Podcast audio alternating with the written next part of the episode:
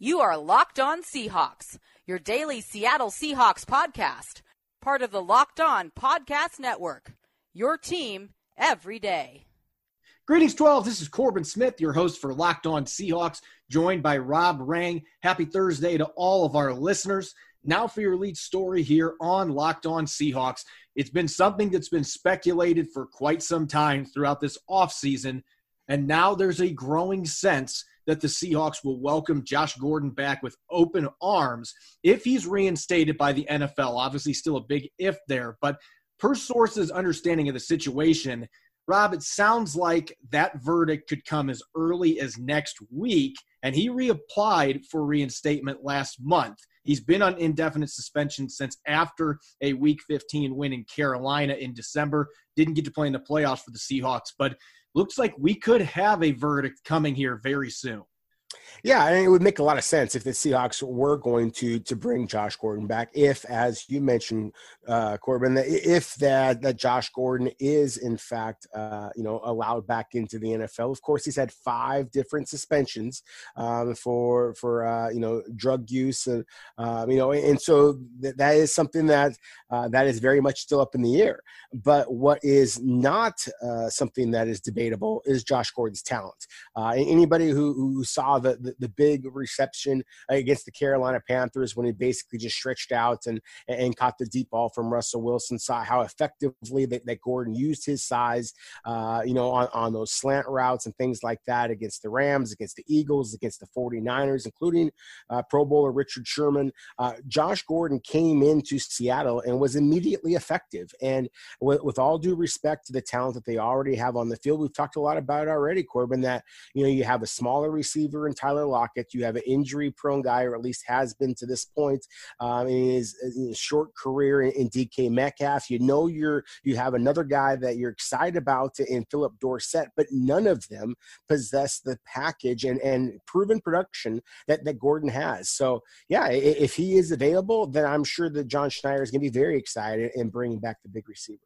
You look at what he did in five games of the Seahawks after being claimed off waivers. Only had one start but he was targeted 11 times by Russell Wilson. He caught seven of those passes, and several of them were for big first downs. His first game with the team was that overtime win against the 49ers, and he had two clutch third down receptions in that game, one of them in the fourth quarter and one in overtime. And he averaged almost 20 yards per reception. Again, only seven receptions, so it's a small sample size, but you could see what he could do as a vertical threat still. He might not be able to run like he could when he first entered the league, but at his size, he is still a guy that can create problems downfield. He's a very good short route runner. You could see that with the slants where he was consistently getting open. He's got soft hands. He was reliable in that limited amount of time. And you know, Russell Wilson was quickly showing trust in him by going to him on those key third downs. And so all along, as we've been talking about, there's been the discussion about Antonio Brown potentially going to the Seahawks. And I want to talk about a weird week that he's had on social media, but I guess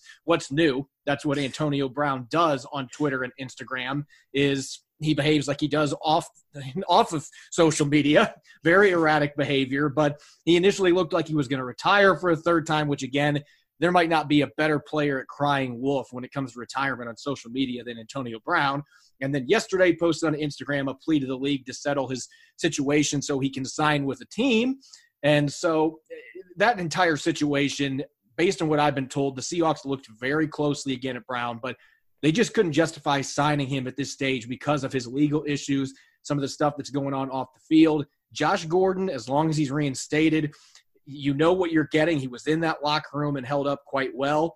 Uh, developed a great relationship with a lot of his teammates. The coaches love him, so you know he knows the system already, which is huge without off-season workouts and stuff. So I think everything is lining up as long as he is reinstated that he is going to be the guy. And I'm not going to sit here and say that it's impossible Antonio Brown ends up in a Seahawks uniform, but I think at this point that it's much, much more likely they're just going to sign Gordon if reinstated. And if they want to bring Brown in later, that's still a possibility. But I, I think if they sign Gordon, they probably move on from that. Yeah, I agree with you, Corbin. I think that you know we've talked before about how how Russell Wilson wanted to bring in a superstar, and I think that the Seahawks have basically decided that, that Josh Gordon, uh, Antonio Brown, and obviously Greg Olsen, who obviously been already been brought into the roster, those are uh, those are, are pass catchers who qualify as superstars, at least in my opinion. And so I think that the Seahawks would love to be able to add one of them, as you mentioned with, with Josh Gordon already obviously having the familiarity here. It's been reported that he continues to live in this area.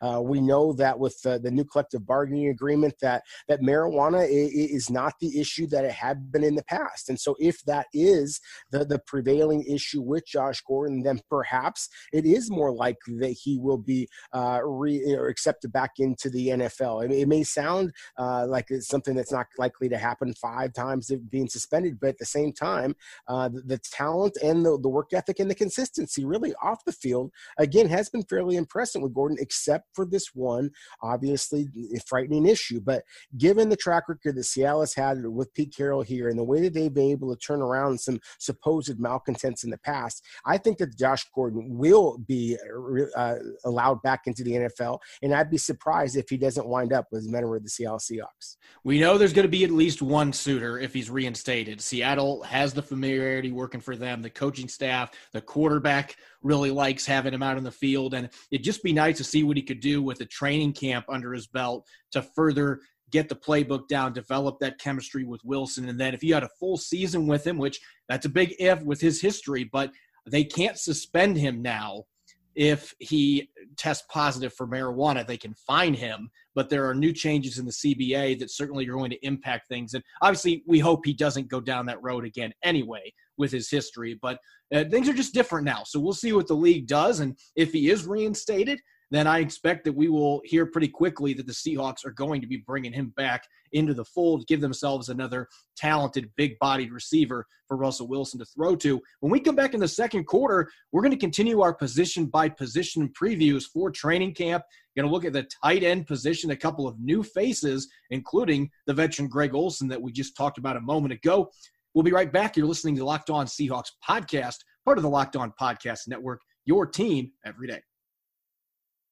Welcome back to the Locked On Seahawks podcast. This is your host, Corbin Smith. Joining me, as always, Rob Rang for our Thursday episode.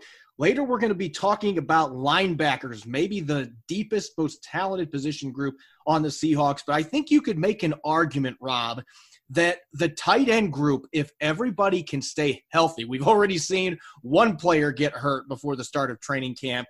But if this group can stay healthy, you could make an argument from a depth perspective that maybe the tight end group is right behind the linebackers on this roster. Oh, I think that's a great point. Uh, you know, to me, it reminds me a little bit of the defensive end group that we talked about yesterday, and I, I call it the yeah but position for the Seahawks. And I, I would argue the same thing here at the, at the, tight end spot because you know that Greg Olsen is a Pro Bowler, but yeah, but he's also an aging one at that. You know, Will Dissly is a standout, yeah, but obviously the, the durability concerns, which has already creeped up with, with Colby Parkinson. Jacob Hollister lacks the size to be a traditional tight end, you know, but at the same time, it's kind of like a, I've used this analogy before the Baskin Robbins pick your, pick your, their own flavor kind of idea. The, the Seahawks have a lot of different parts here at, at tight end, and that gives them a great deal of flexibility. You know, I think that when you, when you look at this division and, and just how much, uh, how many, how many struggles that the teams had in trying to slow down, say, the tight ends in, San Francisco, for example. I think the Seattle's trying to duplicate that. And and now when you when you have some of these these big rookies that they had in Parkinson and, and Sullivan, possibly the receiver, maybe he's going to be a tight end. You have some guys that can turn and run, and then you have the guys who can play the all around great all around game like Olsen and Dissly that's what I love about this group is that they do have. I don't feel like there are any players that are duplicates of one another. They all have unique skill sets because Jacob Hollister really is a true receiving tight end, a, a true move tight end that you can occasionally put at the end of the line of scrimmage to try to block, but that's just not his strength. He's a very athletic tight end that is a smooth route runner, has soft hands, did drop a few passes late last year, but overall looked like he was a very consistent target out there for Russell Wilson. And Wilson threw the ball to him a lot, especially after Will Dissly went down. He really picked up uh, a lot of those targets that would have gone to Dissly. So you know Hollister's going to bring that to the table. Greg Olsen is a guy that has enough size to be a blocker. That has never been a strength in his game. What was encouraging to me watching his film from a year ago, though, I mean, he's he's basically catching passes from Domino's delivery guys by the end of the season, and yet he still had almost 600 receiving yards last year. Now he only scored two touchdowns, but again, uh, the problem is the Domino's delivery guys weren't very good at delivering inside the 20, and they just didn't get the football to him. But he's still a very productive player. You can still see the functional athleticism. Can he run like he could five years ago? No. Is he still a plus athlete for the position? Absolutely. And he's got really soft hands. And the fact he's 6'5, over 250 pounds, even if he's lost a little bit of a step, that is still a guy on seam routes and corner routes is going to be a problem for defenses, especially when you already have to account for DK Metcalf and Tyler Lockett on the outside. And so I think there's a lot of potential still, even with him being an aging player. Again, as long as he can stay healthy, I think this offense is going to be a great fit for him to go out and at least be a lot more productive in the red zone. You know, Russell Wilson's not going to miss those opportunities to get the football to him. And of course, Will Dissly, we have seen in the 10 games that he's played, I think last year, before he got injured again with the Achilles tendon injury, I think he was playing at an all pro level. I'm not exaggerating. The guy had 19 receptions the first four games of the season, and he had four touchdowns during that span. And you know, as a former defensive lineman, that he's going to mix it up with people in the trenches. I mean, that's what they thought they were drafting in the fourth round two years ago was a really good blocking tight end, and he's proven that he's much more than that. Unfortunately, it's been such a small sample size that we haven't been able to really see what he can do, even for half a season, let alone a full season. So they're hoping that that injury bug finally is going to go away, and he's going to be able to play all 16 games. If that happens, this is another player with a ton of upside. We've seen it on the field this is a guy that could get you 50 plus receptions, score seven, eight touchdowns easily based on what we've seen so far.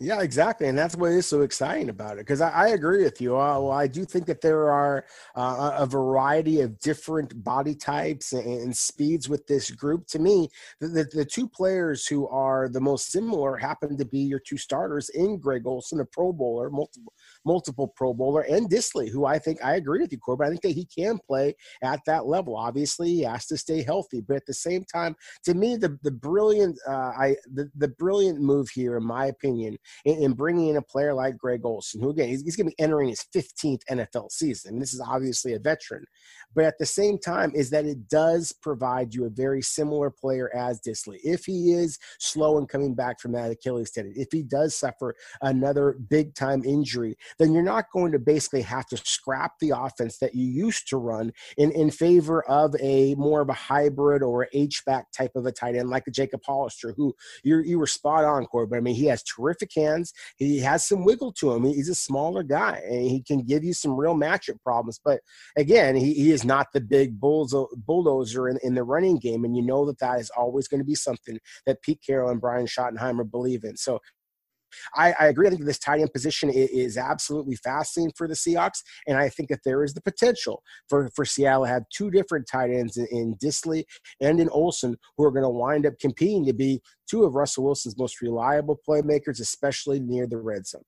And that means Hollister, at best, your number three tight end, which is really interesting because you could have all three of those guys on the field together. You could have Hollister playing in the slot, and then you could have Olsen and Dissly playing more traditional tight ends. You could have Olsen in the slot as well. I mean, there's a lot of flexibility. It's going to be really fun to watch as long as they can keep these guys on the field. And I'd be remiss not to mention Luke Wilson, especially with Colby Parkinson having foot surgery in early June. We don't know when he's going to be back from that injury. So Luke Wilson being re signed now looks really smart. And you know he's a solid run blocker. You know that he can catch passes in the short to intermediate game and be fairly reliable there. Didn't have a ton of targets last year in the passing game, but still capable, can make some plays in the red zone as well. So you know what you're getting there. Not necessarily great at any one thing, but he's a solid player all around. And he's a veteran that obviously knows the offense really well. And and he acclimated himself really well his second time with the Seahawks last year. There's a reason they brought him back.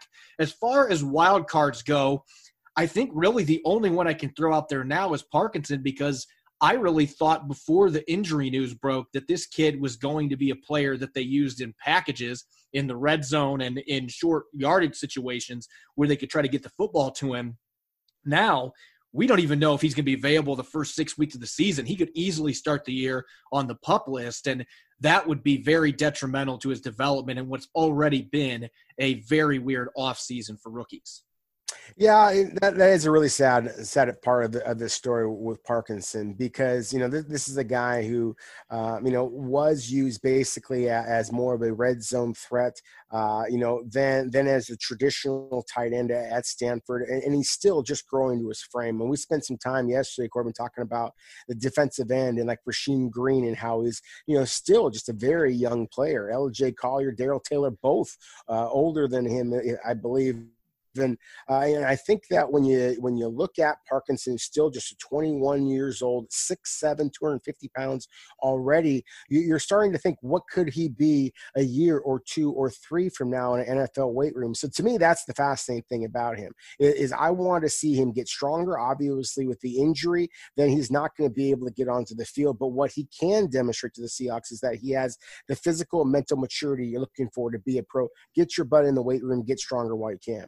Yeah, there's things he'll be able to do right now as he's continuing to let that foot heal. And if he's able to get up, he was saying to reporters he'd like to be in the 260 range. And if you could get another 10 pounds on him with that frame, that should be really easy.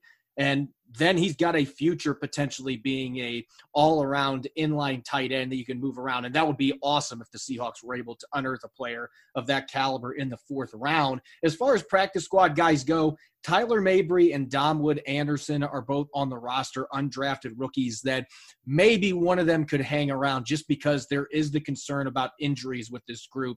They've got some older players like Greg Olsen as well. You want to have an insurance policy. Of course, uh, Stephen Sullivan as well could be in the mix, played some tight end at LSU. They're listing him as a receiver on the roster, but 6'6, 240. He's a player that could play as that move tight end, kind of like what you see from Jacob Hollister. He could play that role in a pinch for the Seahawks. So they've got some intriguing guys there. This might not necessarily be a position where they're looking to load up guys in the practice squad, but again, depth concerns could again become an issue because the injury history several of these guys have. So at least those are names to keep an eye on. Neither one of them's making the roster unless there's a major rash of injuries, but could be practice squad candidates. Going into the third quarter, we are going to swing to the defensive side of the ball and look at the linebacker group. It was already one of Seattle's strongest positions, and then they used a first round pick and they added an old friend back to the team as well. So we're going to look at that linebacker group heading into 2020. We'll be right back. You're listening to the Locked On Seahawks podcast,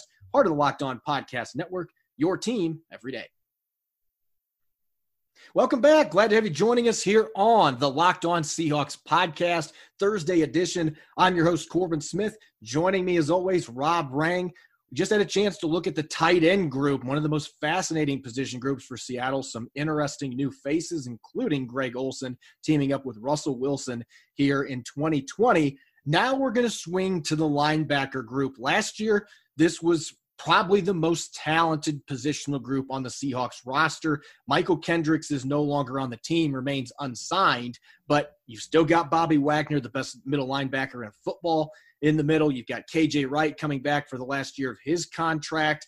You use a first round pick on Jordyn Brooks. Bruce Irvin's re signed. It sounds like they're planning to use him in that hybrid role where he plays some strong side backer as well as rushing off the edge. And then, of course, Cody Barton, who showed some potential in four starts, including two playoff starts for the Seahawks last year.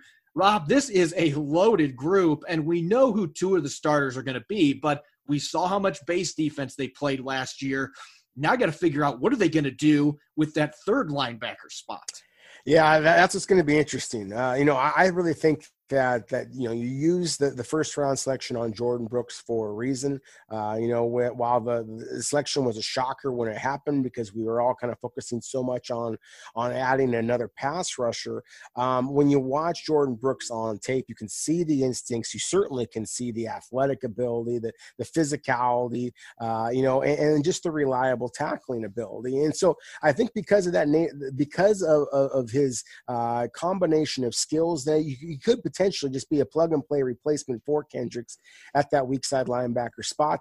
Uh, he also has enough um, awareness in, in, coverage that is something that that he was kind of knocked a little bit on in the, in the pre-draft buildup. But you know, let, us face it, Corbin. I mean, he was playing in the Big 12, where that's what seems seems to be all that they do is throw the football, and so there's going to be some lapses in coverage at times on tape. But you know, con- considering the, uh, the the way that in the NFC West, for the most part, you're going to see a little bit more of a return to kind of traditional football of some running game. I, I, think that you are going to see Brooks be able to take that that you know be able to kind of go hit the ground running, so to speak. And then of course you got to you have to really start the conversation with Bobby Wagner, a future Hall of Famer that he is. I'm not so sure that I think that he is the the best uh, middle linebacker in the game right now. I did not think that he was that last year, but at the same time, he certainly is uh, the rock on Seattle's defense and, and, where you have to kind of start your playing. Uh, you know, KJ Wright, I thought had a terrific year last year, and I'm very, interested to see if he's going to be able to duplicate that. As you mentioned, this being his last season under his current uh, contract, and then you mentioned the two young players in, in Cody Barton and Ben Burr-Kirven. Now, now Barton, I thought played pretty well.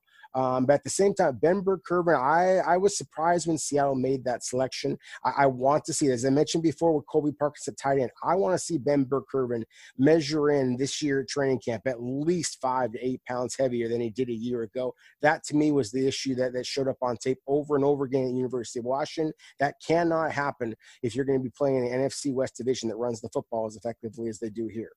And we heard John Schneider talk about this earlier in the offseason. KJ Wright is coming back from shoulder surgery that he underwent after the season, and it, all signs are pointing to him being good to go for the start of the regular season, whenever week one ends up being. That's still something that's a bit in the dark here with everything that's still being discussed. But Schneider was saying that there was a chance they might move him to the Sam linebacker spot, which – I was very intrigued by because when you look at what KJ Wright is really good at, he is not the best athlete. He's lost a step out there on the field. And when he came in the league, that was not his calling card. He was not like Bobby Wagner in the regard he came in as this freak athlete that could run sideline to sideline. That's never been his game, but he's always been a very savvy, high IQ player that is fundamentally sound, a really good tackler that just finds the football. And I think playing him off the edge more at this stage in his career, blitzing him a bit more, I think you could prolong his productivity as an NFL linebacker by doing that. Maybe he ends up having a niche with the Seahawks for a couple more years, and this won't be the end of the line for him, especially with how well he played last year. I'm just not sure as an off ball linebacker. You already can see some of the physical decline. I'm not sure he's going to be able to replicate what he did last year as he continues to age. I think you put him at that Sam linebacker spot then he's going to be much more productive with his skill set. You know, he's going to be physical at the line of scrimmage. He's going to be smart with contain, which was a huge problem for this defense last year. Kendricks and Barton both struggled with that last year, defending the run off the edge. And you saw teams time and time again running fly sweeps with success. They're not going to do that with KJ Wright because he's going to snuff that stuff out. He's way too smart of a player. So I really like that idea. And then the other spot, the weak side linebacker position, which Wright has been so darn good at for the last nine years. I think you just put Jordyn Brooks in day one, let him take his bumps because he's just too good of an athlete and too good of a tackler not to have on the field. And he's going to learn quickly being next to Bobby Wagner. And you could still mix Cody Barton in some if you would like. Barton earned some opportunities with how he played, especially in the playoffs. I thought he really made strides in those two playoff games. But the addition of Brooks is going to complicate matters for him. And I said this yesterday on our show when we were talking about edge rushers.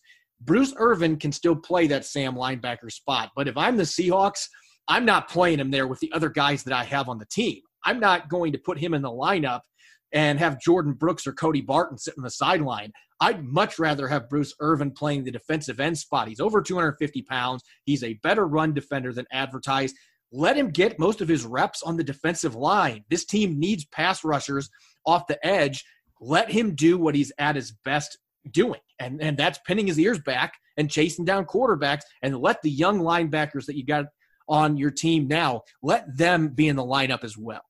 Yeah, I, I agree with you. Uh, you know, I think that with with with Bruce Irvin and with KJ Wright, I, I think that you are you're talking about two long arm tough guys and and they, as their as their speed has perhaps diminished over time in the NFL they they, they have not lost their their physicality and, and probably only gotten smarter with time. Um, and, and, so put them in a position to be most successful. Now, I misspoke earlier by by saying that you know that, that Brooks was going to basically come in and be a plug and play replacement for Kendricks at weak side. Obviously, that is where Wright has has excelled. But I I disagree that, or I, I don't necessarily believe that he has the the, the agility um, and the straight line speed any longer to be able to handle the variety of different receiver options that he is going to be have to face at, at tight end, at, at running back, at, even the slot receivers occasionally um, that he was asked to cover. But you use that length and physical physicality at the point of attack to set the edge, as you commented before. I, I really think that that's where KJ Wright can give you an advantage over Seattle's other relatively undersized and younger, less experienced linebackers we talked about. Um, and, and, so that's really where I think the Barton can be your weak side. Uh, you know, to me, KJ Wright has the intelligence to be able to handle that switch to the strong side linebacker position.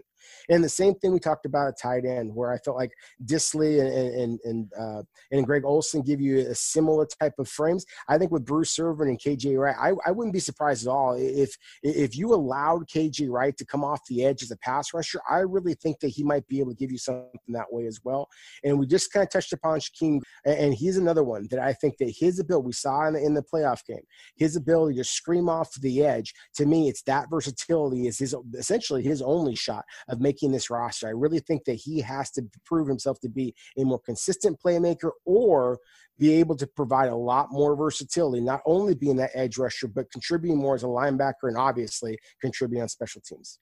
That's going to be the X factor here from this group, in my opinion, because we saw what Shaquem Griffin can do rushing off the edge in limited action. It seemed like he really started to figure things out those last couple games. So when we talked edge rushers, I made sure to include him in that because I think the Seahawks are going to continue to look for ways to get that four four and below speed on the field. I mean, you can't teach that kind of athleticism. So they're going to find ways to get him out there. But it would be really nice if you could see what he could do with that Sam backer spot too. And if you've got a couple veterans in front of him that uh, maybe aren't near the athlete, but they have the experience factor working for him. I mean, it's going to make it difficult for him to get out there. And so that's the big problem. It's a good problem to have but the Seahawks have a lot of really good players at the linebacker position. They've got a lot of different style players. They've got some veterans. They've got some young guys. They got a dynamic rookie in Jordyn Brooks coming in. Barton played really well the end of the season last year. He's a young guy. So uh, there's so many good players here that I, I'm very fascinated to see how all this unfolds and what they choose to do with KJ Wright. Bruce Irvin, like I said, I'm putting him at defensive end for the most part. I don't see the need to put him at Sam linebacker with all the other players they've got here. And they certainly could use any help they can get rushing the passer off the defensive line. So I think that's where he's going to be the best suited to help this football team in his second stint with the team. And as far as wild cards go, we've thrown out a bunch of different names. Burr-Kirven, maybe. Uh, Barton is a wild card, maybe to start. One other name I'll throw out here Emmanuel Ellerbe did not play in any games last year, but the Seahawks value special teams about as much as any team out there, and they had their struggles in that regard some last year. Emmanuel Ellerbe, going back to his time at Rice, has always been a very sound special teams guy. So if he stays healthy and he's able to make plays on your kick coverage, punt coverage, then maybe that's a guy end of the roster that could surprise you and work his way onto the team rather than somebody like Burr-Kirven. But I really think that this is pretty cut and dry. You've got your top five or six linebackers, and then there's a pretty big dip after that.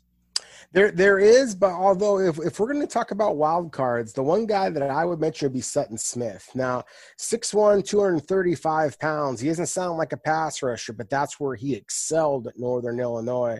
And, and, and this is a guy who is, is, kind of like a, has a sawed off, thick, uh, kind of compact frame, kind of like a, a Shaquem Griffin. He is just lightning off the edge. I do not believe that that he, as well as Bruce Irvin, Benson Mayowa, the rookie pass rushers, Darrell Taylor, Alton Robinson, uh, Griffin, all these guys are going to be able to make the roster. But if there is any type of injury, I personally believe that Sutton Smith is closer to making this roster than, than perhaps some of the other linebackers uh, that, that we have mentioned, just because of his ability to rush upfield. And so he's another player who I think could be one of those splashy wild card guys that if he gets his opportunity, I do believe that he'll be able to bring down the quarterback. That was something that he was he was really darn good at at Northern Illinois, as you mentioned. He had double digit sacks, I believe, each of his last two seasons there, and he was actually an All American at Northern Illinois. So he's undersized, but the dude plays hard and he's got some moves off the edge too. So maybe you look at him at the Sam linebacker spot as well. Like I said, it's the deepest, most talented position group on this roster. Even your guys that are at the bottom of the depth chart, there's some pretty good players here, like your Sutton Smiths, Emmanuel Ellerbe, Ben Burr-Kirven was one of the nation's leading tacklers his last year at Washington. So we've we've got some really good players here that are going to have a hard time making this roster. And again, it's a good problem to have, but really looking forward to seeing how things play out. Who ends up being the starting three players there, what they do with KJ and Bruce Irvin, some of the young guys, where do they fit into the puzzle as well? This is going to be one of the most fascinating position groups on either side of the ball in training camp. Make sure to follow me on Twitter at Corbin Smith NFL. You can follow Rob at Rob Rang. If you'd like to be a featured sponsor on the Locked On Seahawks podcast, you can contact me, lockseahawks at gmail.com. Subscribe to our show on iTunes, Stitcher, Spotify, whatever your preferred podcast platform is by going to our website, lockedonseahawks.com. Coming up on our Blue Friday edition training camp previews. Nick Lee is going to be joining me as co host, and we are going to be making our first 53 man roster projections heading into camp. We're fired up to look at both offense and defense, a lot of positional battles that we have to make some tough decisions on. Hope you'll be joining us. Enjoy the rest of your Thursday. Go Hawks.